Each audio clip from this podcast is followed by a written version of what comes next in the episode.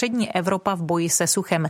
S ním bojuje i Polsko, které nedostatkem vody trpí dlouhodobě. Podle aktuálního plánu bojuje proti suchu by se tam mělo postavit zhruba 30 nových vodních nádrží. Podle vědců ale obří projekty vodních nádrží nezvládnou situaci vyřešit sami a mělo by se dostat i na projekty na zasakování vody do půdy. Jak ale v Polsku zjišťoval redaktor Ondřej Ševčík, to v případě lesa chybí. Hladina vody podle všeho klesá. Máme proto několik dokladů. Už několik let se snažíme změnit přístup k vodě v lese, protože to, co jsme v minulosti s vodou v lesích dělali, bylo, že jsme se jí chtěli odvodňovacími kanály zbavit, protože jsme v polských nížinách měli vlhké a bažinaté lesy. Říkáme i ve své pracovně vedoucí katedry ekologie lesa Zemědělské univerzity v Krakově Jerzy Szwagrzyk. Takže byly většinou odvodněné v 19. a počátku 20. století. Myslím, že až do 70. let v lese stále probíhaly nějaké odvodňovací práce. Protože pokud je vysoká hladina podzemní vody, jsou lesní práce obtížné, takže se odvodňovalo skutečně ve velkém měřítku. Teď je to samozřejmě naopak. Změna přišla někdy v 80. až 90. letech, protože jsme začali sledovat, že odvodňování zvyšuje riziko usychání stromů a samozřejmě pak máme problémy i v jiných částech země, protože mnoho řek začíná v lesních komplexech. Což je případ i největší polské řeky Wisly, která protéká hlavním městem a jejíž průtok je rok od roku menší. Když pomineme ostrovní státy jako Kypr a Malta, tak je to právě Polsko, které má v Evropě nejméně vody na obyvatele. Zhruba 1500 metrů krychlových na osobu na rok, což je více než 3krát méně, než má Česká republika. Nejhorší situace byla letos na jaře v centrální části Polska, kde jsou rozsáhlá pole, ale i v západní části u hranic s Německem, kde jsou velké plochy lesů. To, co obecně vidíme v Polsku, je vyšší úhyn stromů v místech, která dříve suchem netrpěla.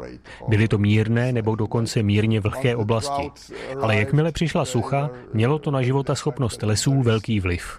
Úmrtnost hlavně borovic je velkým problémem pro polské hospodářství, protože více než 50% polských stromů v lesích jsou borovice. Nedostatku vody a oslabených stromů pak podobně jako u nás využil kůrovec, v tomhle případě líkožrout vrcholkový. Býval to okrajový druh, který jsme znali spíše z učebnic, protože jich bylo málo a nedělali velké potíže. V posledních letech s ním máme ale problémy. Tento kůrovec útočí na borovice. Nejprve byly zasaženy v východní části Polska. Po 2 letech se ale rozšířil po celé zemi. Je to s ním těžké, protože útočí i na mladší stromy a taky často, podle svého názvu, napadá vrcholky korun stromů.